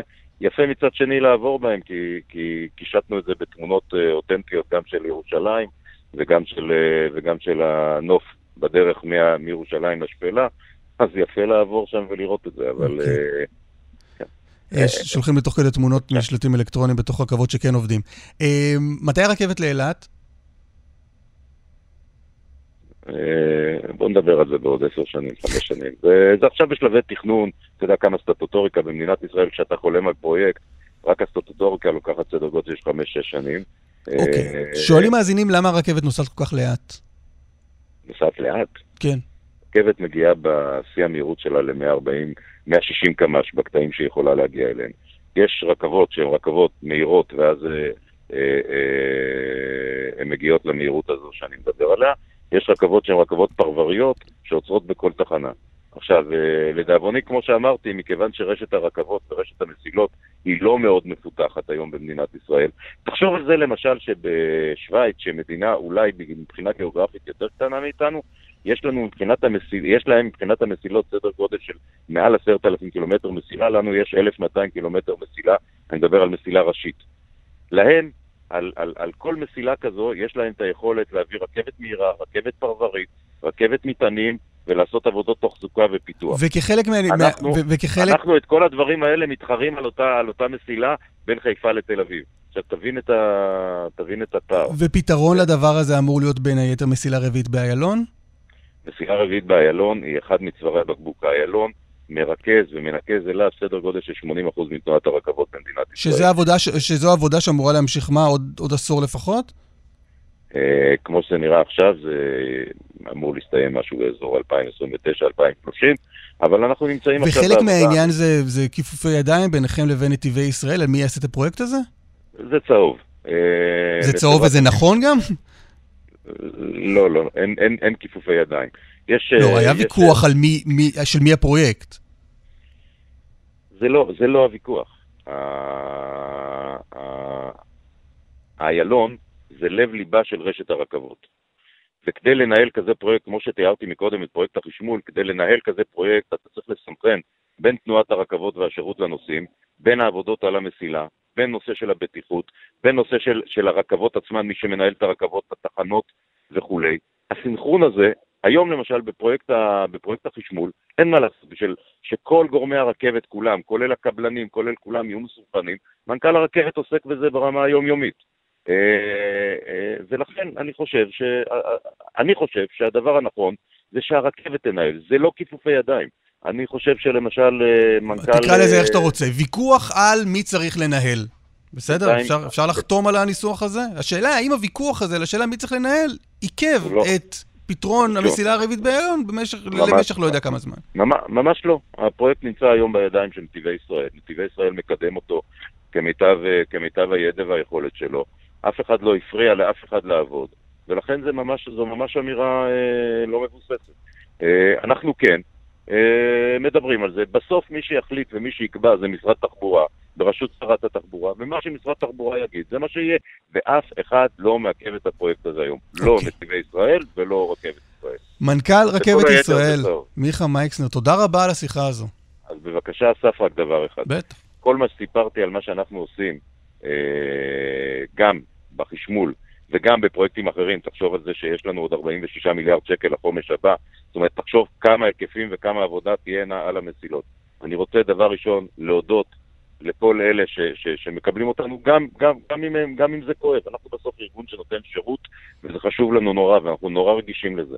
ו, ואני מודה, אני מודה לך על השאלות, גם אם הן שאלות קשות, אני מודה לציבור, גם על השאלות הקשות וגם על הסבלנות, אנחנו לומדים ממנו בסופו של דבר. מיכה והדבר מייקסנר, השני, כן. אני רוצה להודות לעובדים היקרים שלנו, שעובדים לילות כימים, וחגים ושבתות, ובכל מקום ובכל דרך, באמת במסירות ובאדיקות ובמקצועיות, כדי להביא לתוצאות האלה, ואנחנו נותנים היום רכבת מצוינת. תודה על השיחה הזו, תודה.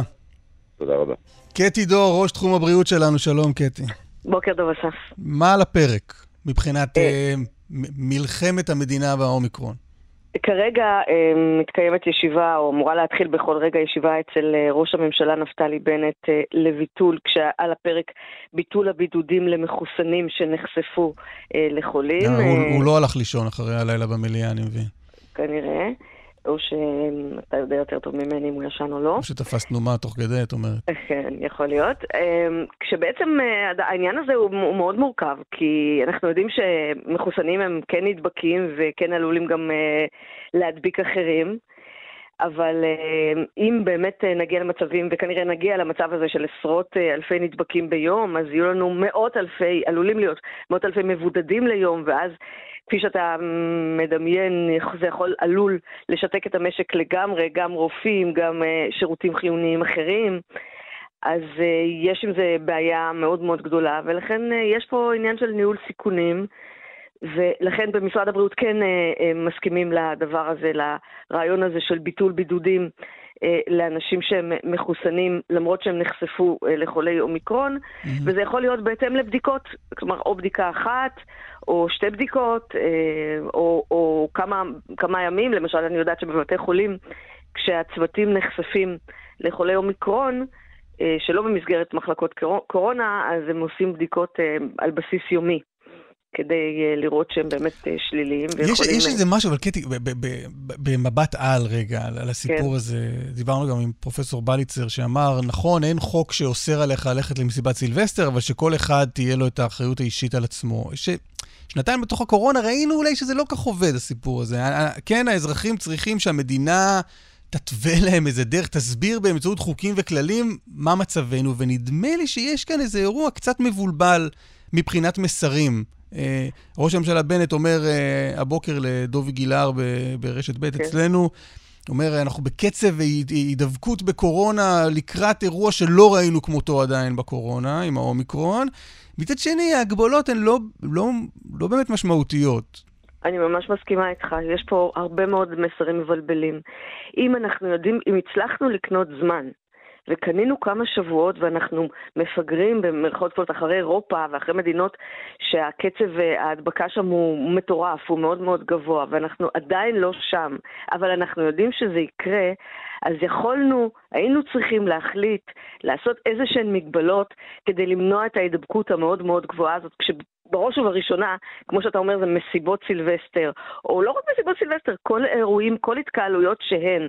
הדבר הזה של הגבלת התקהלויות הוא כל כך קריטי וחשוב, ולכן, נכון, אומרים לציבור, בעצם אין, אין מגבלות, אבל תדעו לכם שעומדת להיות פה קטסטרופה מבחינת הדבקות. אז אתה צודק, זה מסר מאוד מאוד אה, מבולבל, כי יש כאן כמה אה, גורמים וכמה כוחות. אחד זה באמת הגורמים הרפואיים שאומרים מה נכון מבחינה רפואית, איך נכון להתנהל כדי לא להידבק, אבל זה לא תמיד הולך ב... וזה לא תמיד מתאים ומותאם למה שהממשלה וקבינט הקורונה אה, אה, מחליטים, כי יש על שולחנם עוד... עוד אה, אה, שיקולים, כמו שיקולים כלכליים, כמו שיקולי המשק, שאני חלילה לא מזלזלת בהם. כן, מנה, מנה, רביעית, מנה רביעית לקורונה, מתי זה אמור לקרות? אני חושבת שעד לקראת סוף השבוע, עד סוף השבוע, מקסימום תחילת שבוע הבא, אה, מנכ"ל משרד הבריאות, פרופסור נחמן אש, ייקח את ההחלטה הזאת, כשבעצם הוא מתלבט בין לתת חיסון רביעי, להחליט על חיסון רביעי לבני 60 ומעלה ומדוכאי חיסון, או בני 70 ומעלה ומדוכאי חיסון. לגבי צוותים רפואיים עדיין יש uh, התלבטויות, כשבעצם אין את הנתונים. זאת חלק מה, ממה ששאלת קודם, למה יש מסרים ובלים, יש המון אי-ודאות.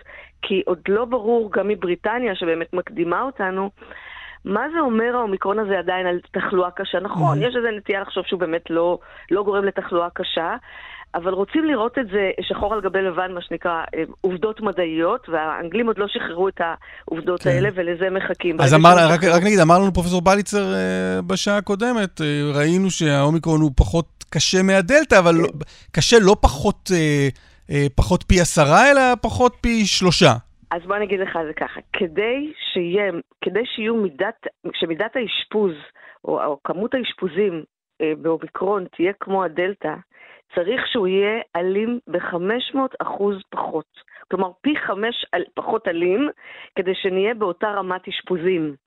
אם הוא 200-300 אחוז פחות אלים, מהדלתא, אנחנו נהיה ברמת אשפוזים שהיא פי שניים מה, מה, מהדלתא. וזה mm-hmm. למה? כי ה, ה, הוא מדבק פי חמישה. אז ברגע שיש לך במקום אלף נדבקים, חמשת אלפים נדבקים, אז, או במקום עשרת אלפים נדבקים, חמישים אלף נדבקים, אז אתה, מטבע הדברים, יהיו לך יותר חולים קשים, אה, אה, כשיש לך 50 אלף נדבקים. אז אתה צריך כן. שהוא יהיה פי 500 פחות מדבק כדי להגיע לאותה רמת אשפוז. אוקיי. ולכן הצפי הוא שבאמת יהיה עומס גדול על אה, בתי החולים. קטי דור, תודה רבה. תודה. אחרי פרסום עשרות עדויות לניצול מיני של נשים וגם ילדות, הסופר והפובליציסט חיים ולדר שם קץ לחייו. איתנו אביגיל היילברון. פעילה חברתית בחברה החרדית, מייסדת לא תשתוק. אביגיל, שלום. בוקר טוב. מה זה לא תשתוק? לא תשתוק אה, התחיל כדף פייסבוק שפתחתי לפני שש שנים, אה, והתחיל לדבר על פגיעות מיניות במגזר החרדי. אה, עד אז אף אחד לא דיבר על זה, פשוט, פשוט כך. ועל על אירוע חיים ולדר, מתי נחשפת אליו? לפני חמש שנים פלוס.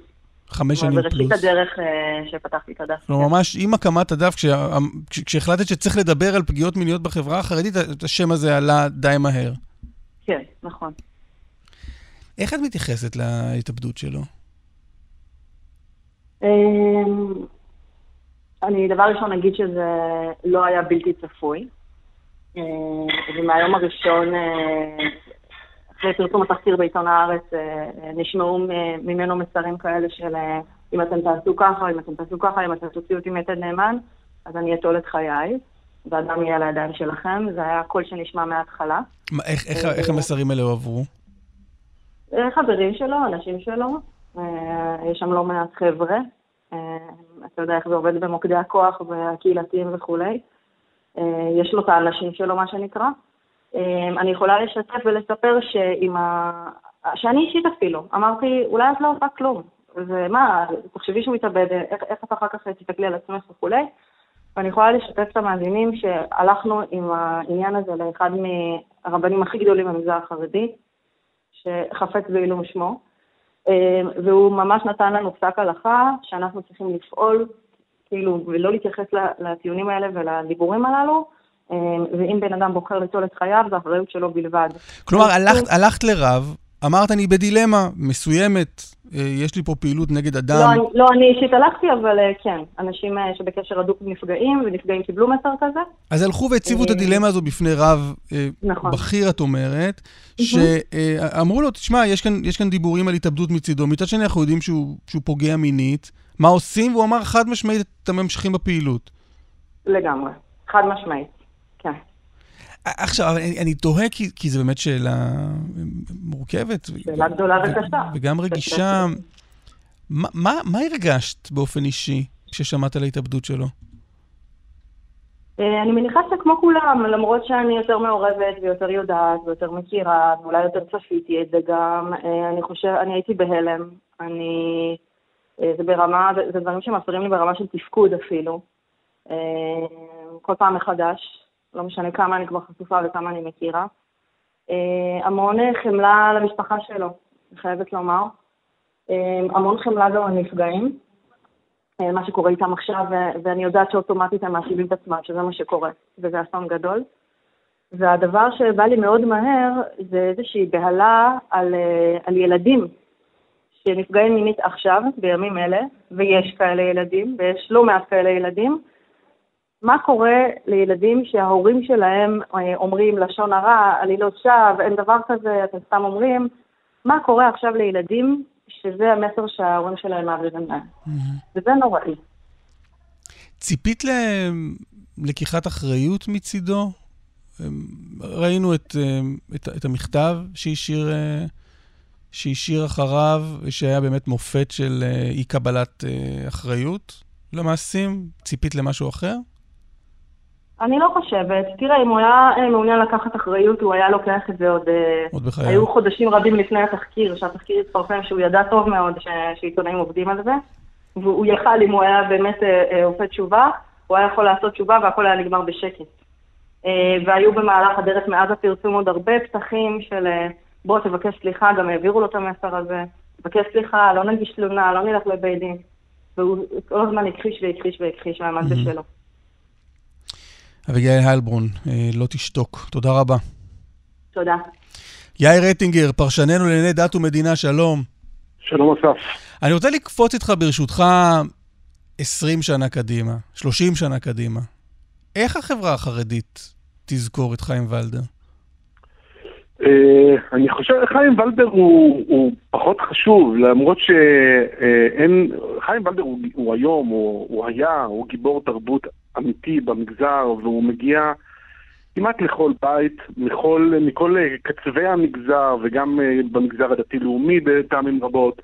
אה, בחדרי הילדים יש ספרים שלו, ויתד נאמן זה הטורים שלו, והתוכנית שלו ברדיו קול חי.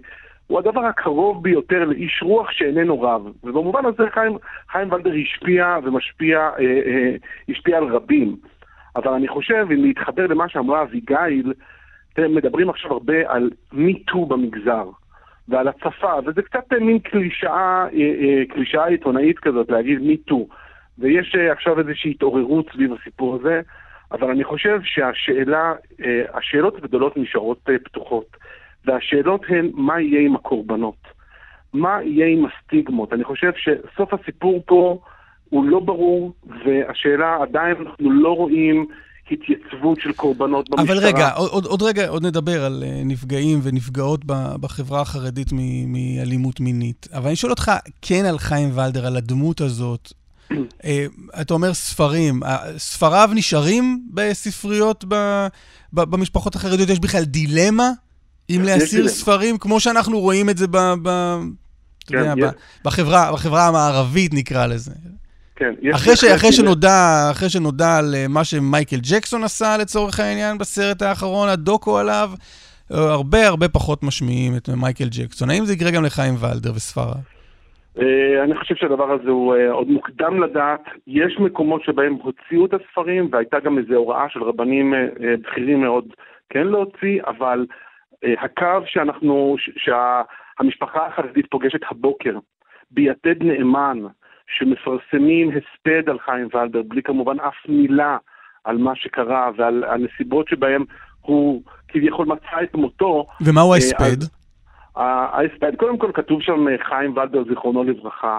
הייתה שם החלטה שהתקבלה בשותפות עם המנהיג הליטאי, עם הרב אדלשטיין, ממש הייתה התייעצות איתו, והוא הורה לכתוב את הדברים הטובים על חיים ולדר ועל ספריו ועל יצירתו, ואין אף מילה על הפרשה.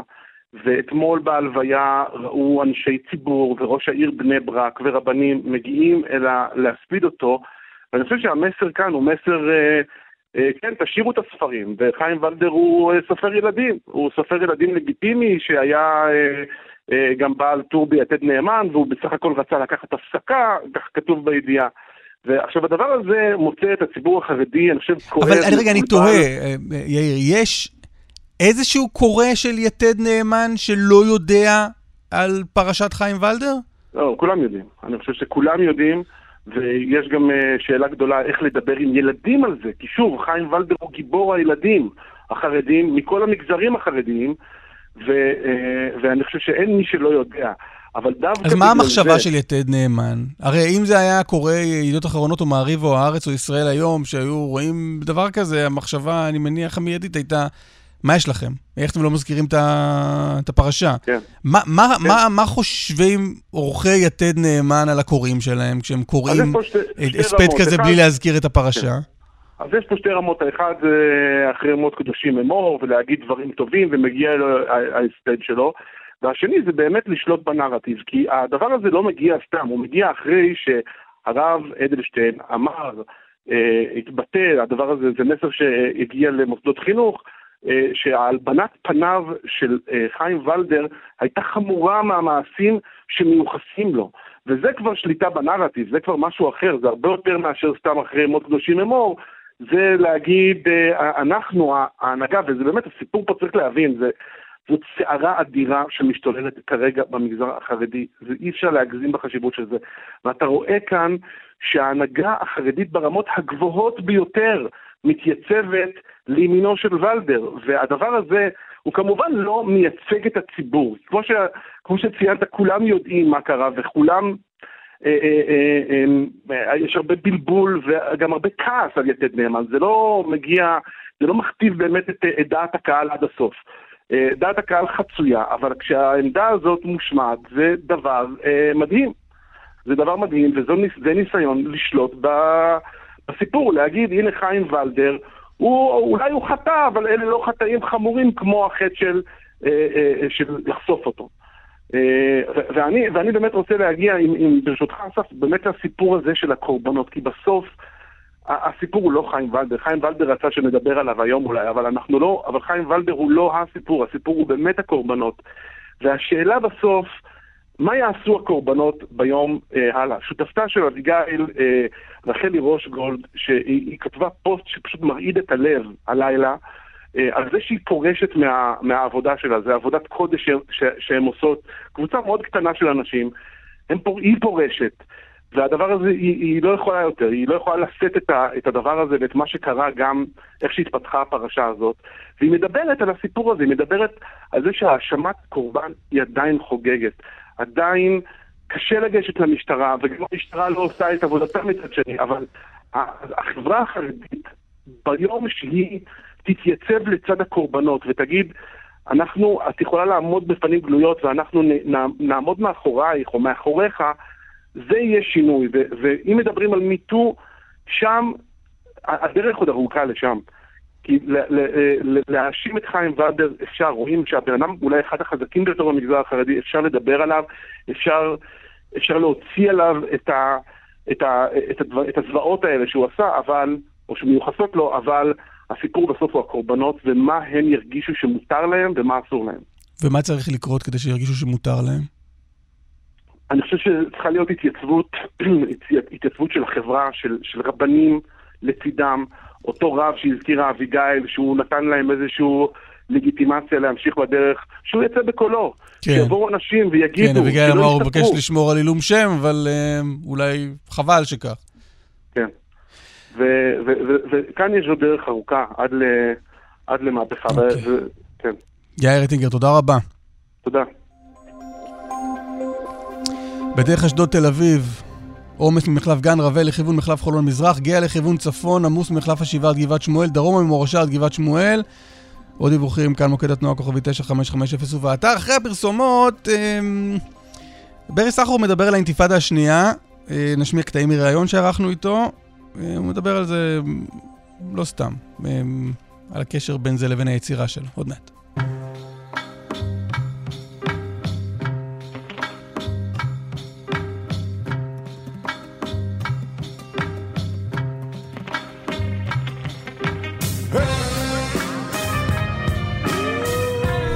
לפני 20 שנה, השבוע, יצא האלבום האחר של ברי סחרוף, קרה ב-2001. אה, אלבום הסולו החמישי של אה, ברי סחרוף, מתוכו אנחנו שומעים את הלהיט היחיד אה, מהאלבום הזה, מונסון. שאר האלבום הוא יצירה מורכבת, עמוקה, מורבידית לעיתים, קודרת לפרקים. ניהלנו שיחה עם ברי סחרוף בריאיון שישודר הערב בתשע בכאן 88 על האלבום הזה. הוא מעניין גם מבחינה אומנותית, גם מבחינה פוליטית. באר סחרוף מספר, האינתיפאדה השנייה השתוללה שם בחוץ, אוטובוסים התפוצצו, אני באופן אישי הייתי ממש חרד, הייתי ממש בבהלה, והדבר הזה חלחל פנימה לתוך היצירה. הבחירות של 99, שהייתה תקווה כזאת גדולה, זה היה מין כזה מקום של אוקיי, שנות האלפיים מתחילות ואנחנו שחר של אה, עידן חדש, ופתאום לא רק העידן הזה, זה חזר למין אה, כזה קצת 48, אה, זאת אומרת, אני, אני ממש זוכר את התקופה הזאת של הפיגועים. אני זוכר את עצמי נוסע במיניבוס ועולה למיניבוס מישהו שנראה קצת לא מגולח ועם תיק כזה, שם את התיק וכזה, אני מסתכל עליו. חושב אני אשאר, זה התיק, הוא הולך להתפוצץ לנו, לא, זה זה. ואז אני פשוט יורד בתחנה הבאה, אני אומר, אני, אני אלך ברגל. ולא יודע, אני לא יודע אם אתה זוכר, אבל אפילו אנשים היו נוסעים מאחורי אוטובוסים, מנסים להתחמק מלהיות קרוב לאוטובוסים, מין דבר כזה. אז אז כן, זה, זה, ההשפעה הייתה מאוד מאוד ב, ב, בדברים הקטנים של היום-יום. זה לא רק, אתה אומר, לא רק אומנותית, אתה אומר, אני לא יכול להצטייר, כלומר, שאוטובוסים יתפוצצו ואני אלך פה על אה, בואי נרקוד לא הלילה. לא אומנותית, זה, זה, כן, זה, זה, זה החיים, החיים שלך. זה החיים, כן, כן, ממש ככה, אה, ממש ככה. אה, לא יודע, אבא של ילד מה, מהגן של הילד שלי נהרג, נהרג שם ב... אתה יודע, נהרג בפיגוע ב, ב, ב, בסנטר שם. הלך להוציא כסף מה, מהכספומט. אז זה כזה, המלחמה התקרבה לתוך הבתים, ו, וכן, אני, אני, אני יכול להיזכר בתחושה הזאת, הייתה תחושה, הייתה תחושה מאוד קשה בכל המדינה. היה עוד דבר שהשפיע על האלבום הזה משמעותית, דיברנו על האלבום, ה... שזה האלבום החמישי, אלבום הסולו החמישי של ברי סחרוף. האלבום הרביעי יצא שלוש שנים קודם, נגיעות, מתוכו לעיתי ענק. עבדים, עיר של קיץ, ככה זה, לב שלם, עוד חוזר הניגון, והקפיץ את ברי סחרוף למעמד של uh, רוקסטאר. הנה הוא מדבר על מה שההצלחה ההיא עשתה לו. אני נלחצתי מההצלחה קודם כל. אני ממש זוכר שנלחצתי, אני אפילו זוכר ש... שהתחילו להיות לי המון הופעות גדולות, ו... ודיברתי עם המנהל שלי כזה, להוציא חשבוניות, והוא כזה אמר לי, תוציא, זה היה אז איזה 150 אלף שקל או משהו. אמרתי לו, ניצן, מה, אתה רציני? לא, לא, לא, לא, אני צריך לעשות משהו עם זה, אי אפשר, אני לא עומד במספרים האלה. היה, היה כזה, כאילו אנחנו חייבים, אני חייב להרגיע את זה, אני לא, לא, לא, לא, רוצה, לא, רוצה, לא רוצה להיות שם. טוב, אבל תסביר לי את הלחץ הזה. אז זהו, אז אני אגיד לך, אתה, אתה ילד, אתה בגיל של, הילד, של הילדים שלי. ואני גדלתי בשנות ה-60, אני גדלתי בישראל שהיא הייתה, לא נולדתי בה, נולדתי בטורקיה, אבל בתור עולה חדש, גדלתי בישראל קומוניסטית, ממש קומוניסטית. זאת אומרת, ראית אנש, האנשים והשכנים וזה, כולם היה להם אותו דבר. הדלתות היו פתוחות כי לא היה מה לגנוב, ו... ויותר מזה, אני זוכר שמי שהיה לו נגיד אוטו יפה או משהו, או היה לו בית יפה, הוא קצת מתבייש בזה. זאת אומרת, זה היה לא קול להיות, אה, להיות בן אדם שהוא... אה, שיש לו. בורגני, כאילו, שיש לו, כן, ממש ככה. ברי סחרוף מדבר על האחר, הערב בתשע, בכאן 88. נודה לאיתמר דרוקמן שערך, נדב רוזנצוויג הפיק, אמיר שמואל לביצוע הטכני. נשתמע פה גם מחר בין שמונה לעשר.